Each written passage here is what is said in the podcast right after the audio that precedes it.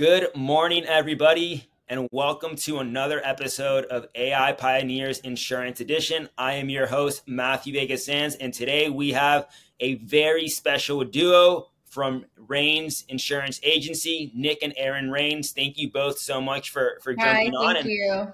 And I think this is actually our first double interview midway through. so it's gonna we're, the listeners are gonna get an, an awesome treat because typically you have to hear myself talk and one of the other agency owners. Here we're gonna get two very different perspectives. Um, and so I'm excited. Thanks so much for taking the time.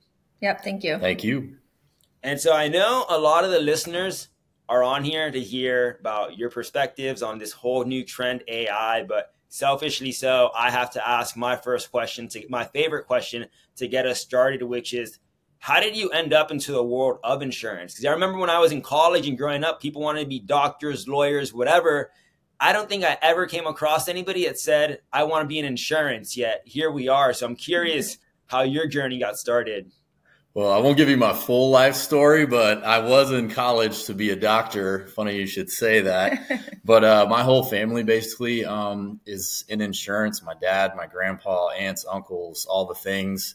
Um, and after about uh, eight years of school, I, I didn't want to go to school anymore. And I was working with a lot of doctors, and I kind of got a, I don't know, a bad taste in my mouth with that whole field. So my dad's like, you know, why don't, why don't you come uh, work with me and, you know, we'll see what we can do. And uh, started working with my dad, and he's with State Farm, and uh, State Farm pulled out of the state of Florida. Wow. And so my brother and I decided to just branch off and start our own uh, independent agency. And then, so that's kind of how it started. And then we got big enough to where I needed help, which is where she came in. And then I recruited her. And I don't think she ever thought she'd be in insurance either. So. No, no. Did Erin? Did you join in as a producer as well, or Yeah. how did? Yeah, so my college degree is actually in criminology, which is so far also off from insurance, but I married into the family business, I guess. Um, yeah, so when we first opened, I had other jobs. We were probably open for about seven years before Wow. he was like, I can't I can't do this anymore by myself.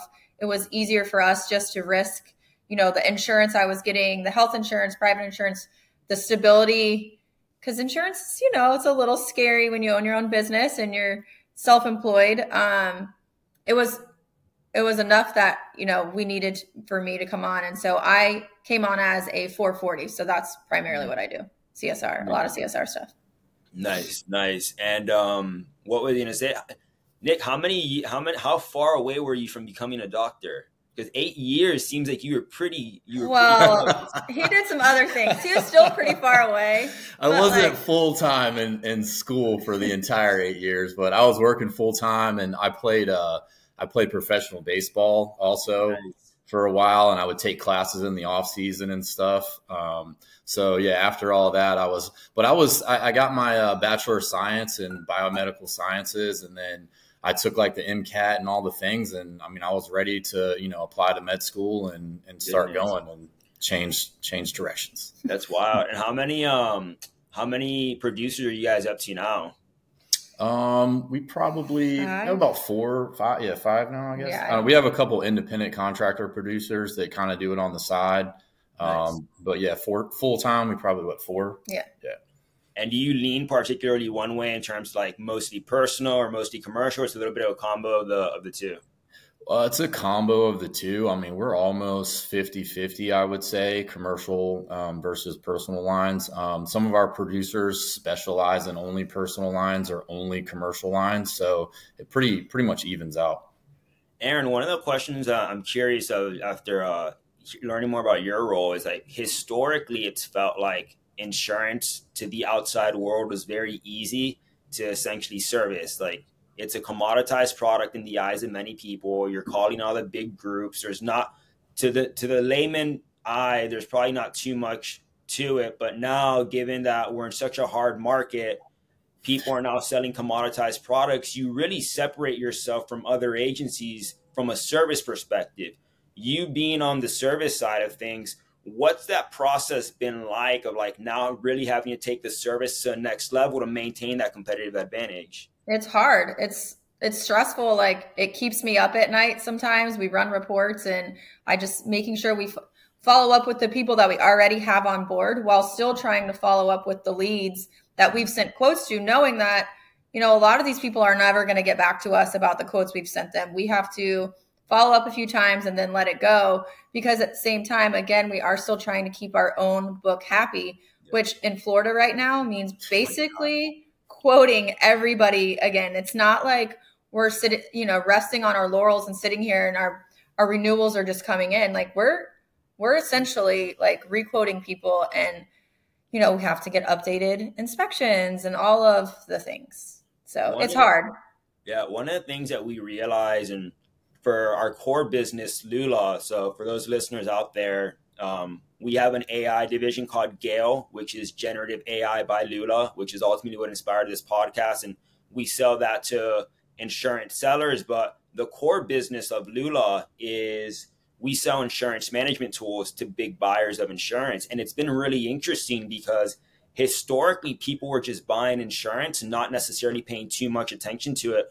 What we've seen these last two years is now people are more, more really more than ever, they're actively trying to find ways to lower their premium and become a better risk. So in the past, people might have just been trying to buy insurance. One of the ways we've had to start separating ourselves from our competitors is now when we quote you for our internal agency, we're now also having to play risk consultant to a certain extent. It's like, hey, have you thought about putting cameras in your in your property? Have you thought yep. about having some sort of access code required? Have you thought about X, Y, and Z? And so it's crazy because now you're not even playing really just broker or agency anymore. You have to now essentially play risk consultant too. Right. And so it's it's crazy how times have changed so rapidly these past, past couple of years from even just the support side of things. Right, exactly. Yeah, and psychologists too. You're talking people off the ledge because they're freaking out about all the the hoops they have to jump through now to get coverage that's more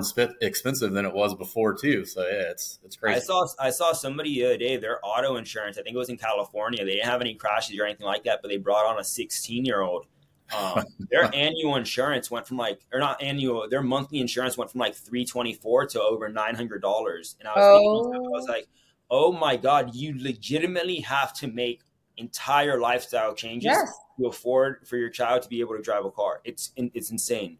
Oh yeah. We're only a few years away from the auto insurance for a teenager and I'm like we need to start saving. yeah.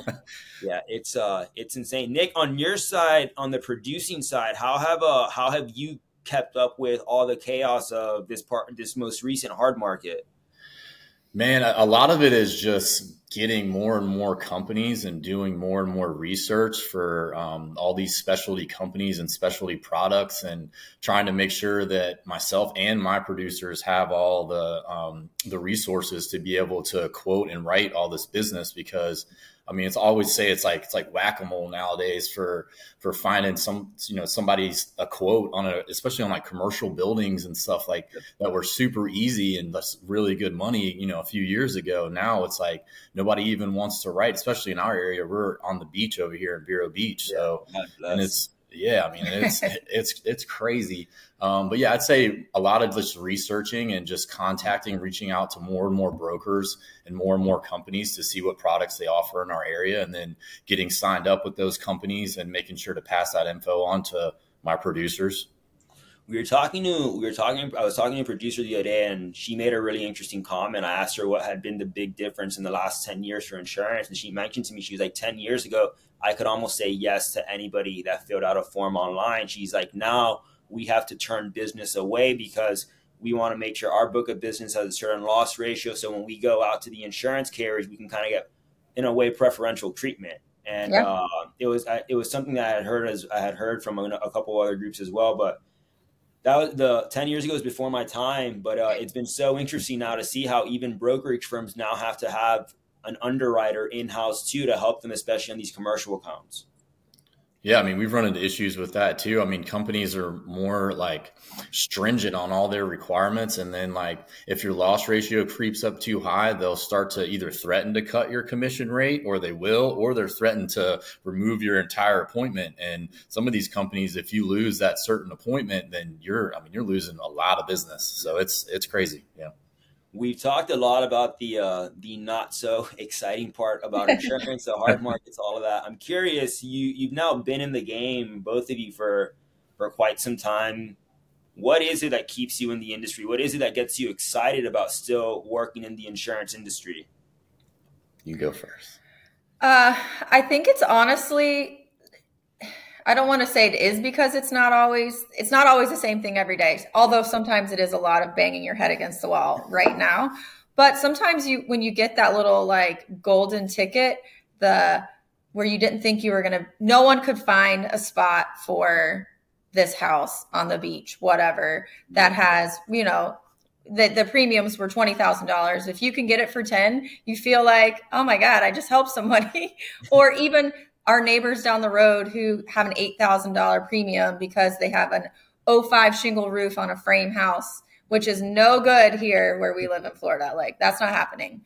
Um, that's an $8,000 premium right there. If you can find them something, whether it's going like a wind only policy with citizens and then, you know, just regular fire theft, whatever with another carrier, even if you have to piece things together and do it as a puzzle, if you feel like you're still helping the old person on a fixed income, you know, not feel like they're going to have to forego groceries for, you know, a week to make, to pay their bills. Like that still helps. I feel helpful and I, I still feel good about that.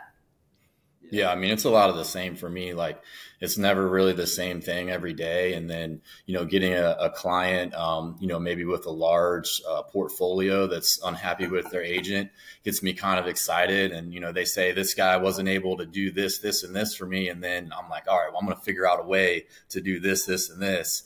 Um, and then I like the uh, the creativity of it now. I mean, nowadays you have to be even more creative, uh, like she was saying, piecing stuff together or finding different ways to get people coverage for you know a price that they can afford.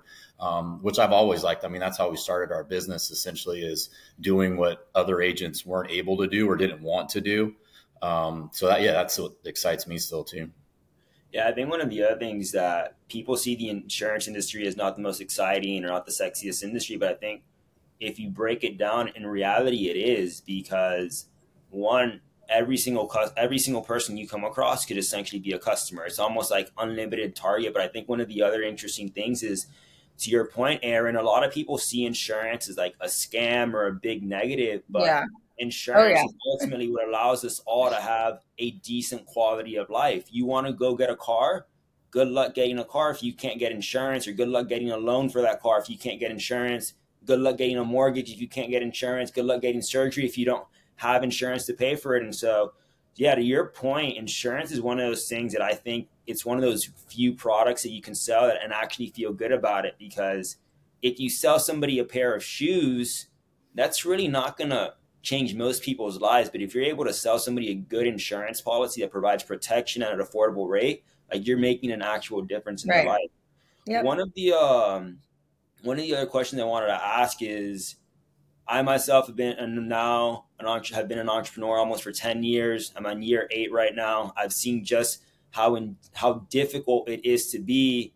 You guys have been around now for quite some time, and so you're clearly doing something right what do you think it is that you you've done well that's allowed you to stay in business so long when the average business in America only has a lifespan about 2.5 years. Wow, that's that's uh, interesting. I didn't 2.5 yeah, years. I didn't, I've never heard that statistic before. I, but I mean, honestly, our work ethic just uh, the two of us work really well together, even though we're married and we work together all the time. Like I feel like we work better the more time we spend together. Um, the communication, his brother is a part owner.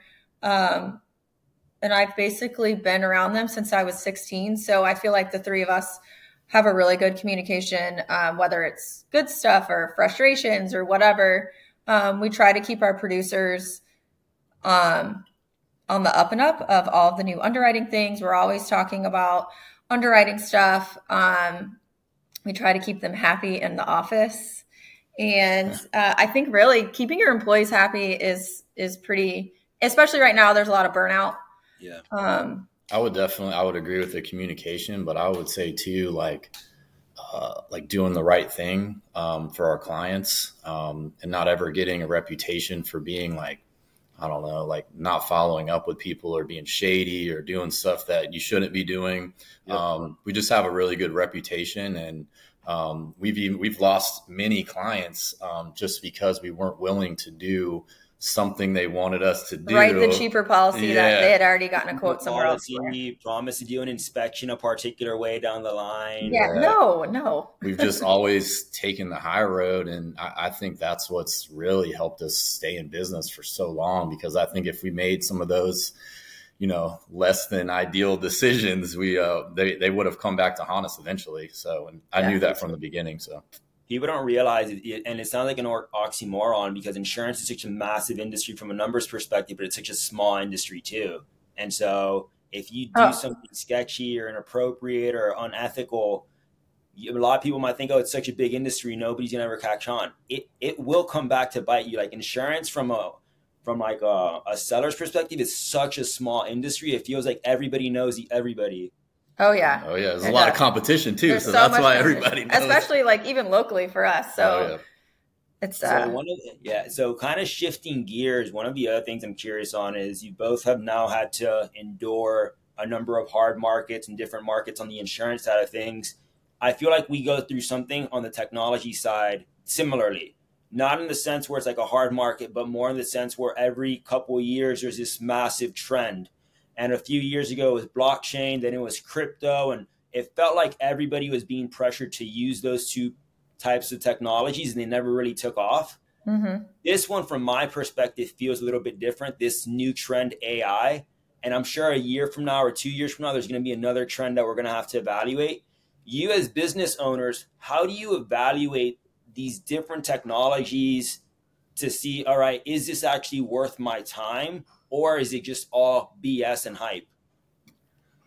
I, yeah, I was like on the crypto thing. Maybe I'm just old. I just, I needed, like, I physically couldn't, I, I couldn't wrap my brain around it. But like AI, this trend, we've been talking about it, I don't know, almost a year where I was like, we, we've got to get on it soon. If we don't get on this, I think we sit back usually and, and like do the research and kind of see how it pans out for a while before we try to dive in. Um, even with like our agency management software, like we had like some old, like crazy, it was like ran, it ran on like DOS or something. I don't know if you've heard, heard of that, but it was like the blinking cursor and it was, oh, it was, it was rough. Um, but we held on to that for so long until we found the agency matrix, the one that we use now, and just how amazing it was. And like we had tried out a bunch of other ones before that too. Mm-hmm. Um, so yeah, I think we just kind of hold back. We do our research, and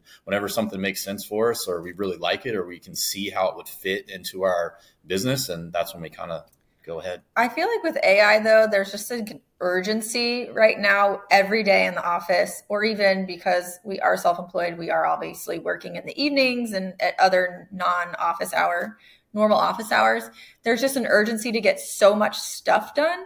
Yeah. That we even if we hire somebody and then you take the time to train them, and it's just it's it almost feels like insurmountable at times. Um, so that's like when I started scrolling socials at night or whatever, I would see this uh, AI. We would they would just or talk about AI in insurance specifically because I'm on all these like super nerd insurance uh, socials, and they were and I was like, God, man, I could use I could use an extra hand. yeah, I feel like one of the big differences too between these and the other ones is like there's a clear ROI. So when like when we would try to evaluate, for instance, blockchain on for our business, I couldn't see a specific ROI that made sense. I couldn't see the numbers. Now you see this AI stuff. Historically, a designer might cost you what 60, 80, 100,000 dollars a year. Mm-hmm. Now with DALL-E, uh, the new OpenAI uh, drawing tool, I can put in a prompt and it's going to give me a design right off the bat within seconds. And so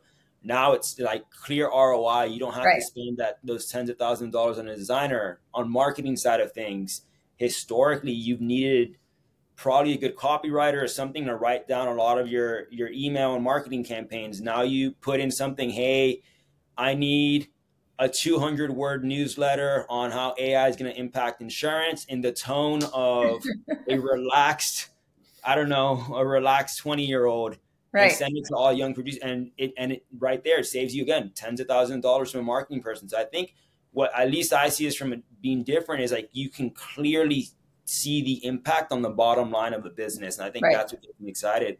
One of the other questions I had for you too was there's so many different ways that you can use this technology um, in your day-to-day business. How do you two plan on using it in your own or how are you exploring it? Is it more on the customer side? Is it more on to help employees? How do you view it?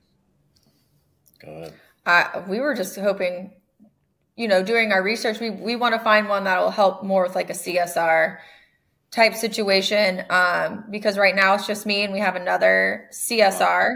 Um, trying to, and our, and honestly, our producers are doing a lot of their own CSR work, but, but dedicated CSR is just me and somebody else. I would love to have an AI in there freeing up, you know, everybody else's time so everybody can write more business. I mean, even just answering phones and like just doing like certificate requests and Yeah, mean, like stuff like that. stuff. Just anything that could free up time for us to actually spend time on customer service and like talking to clients or bringing more clients in or writing more business. Like it would just be, I mean, ideal for us. It's funny. It's funny you mentioned that because one of the trends that I tell people all the time is a lot of people, especially in the insurance industry, they're petrified that this technology is going to replace them. And what I always tell people is it's not going to. It's going to actually make you more accessible. It's going to make you less replaceable. To your point, Nick, if you now have this AI that's able to answer the call and answer the basic questions like, hey, what's my minimum required liability? Or hey, can you change this LOI or whatever? That now means you don't have to take all those mundane, tedious, repetitive tasks, and you can now be more available for the for the hairier things. And so, yeah, that's a that's a great point. Um, well, Nick and Erin, I uh, I want to be respectful of time. I know you have a you have a bunch of stuff going on, and so I want to just say thank you so much for for taking the time. I think the listeners are going to really enjoy hearing your perspective, and you're the first husband and wife group that we have on here. So I think uh, I know I know there's going to be a, a couple people, at least in my personal network, that they've been trying to figure out what the balance is working with their spouse, and I'm I'm excited now. I have a great exa- real life example I can share with them. Awesome. Well, thank you so much. We appreciate you. Yeah. Thank Of you very much. Congrats on all the success. It seems like you guys are crushing. Thanks. Thank you. Appreciate it. Bye. Bye.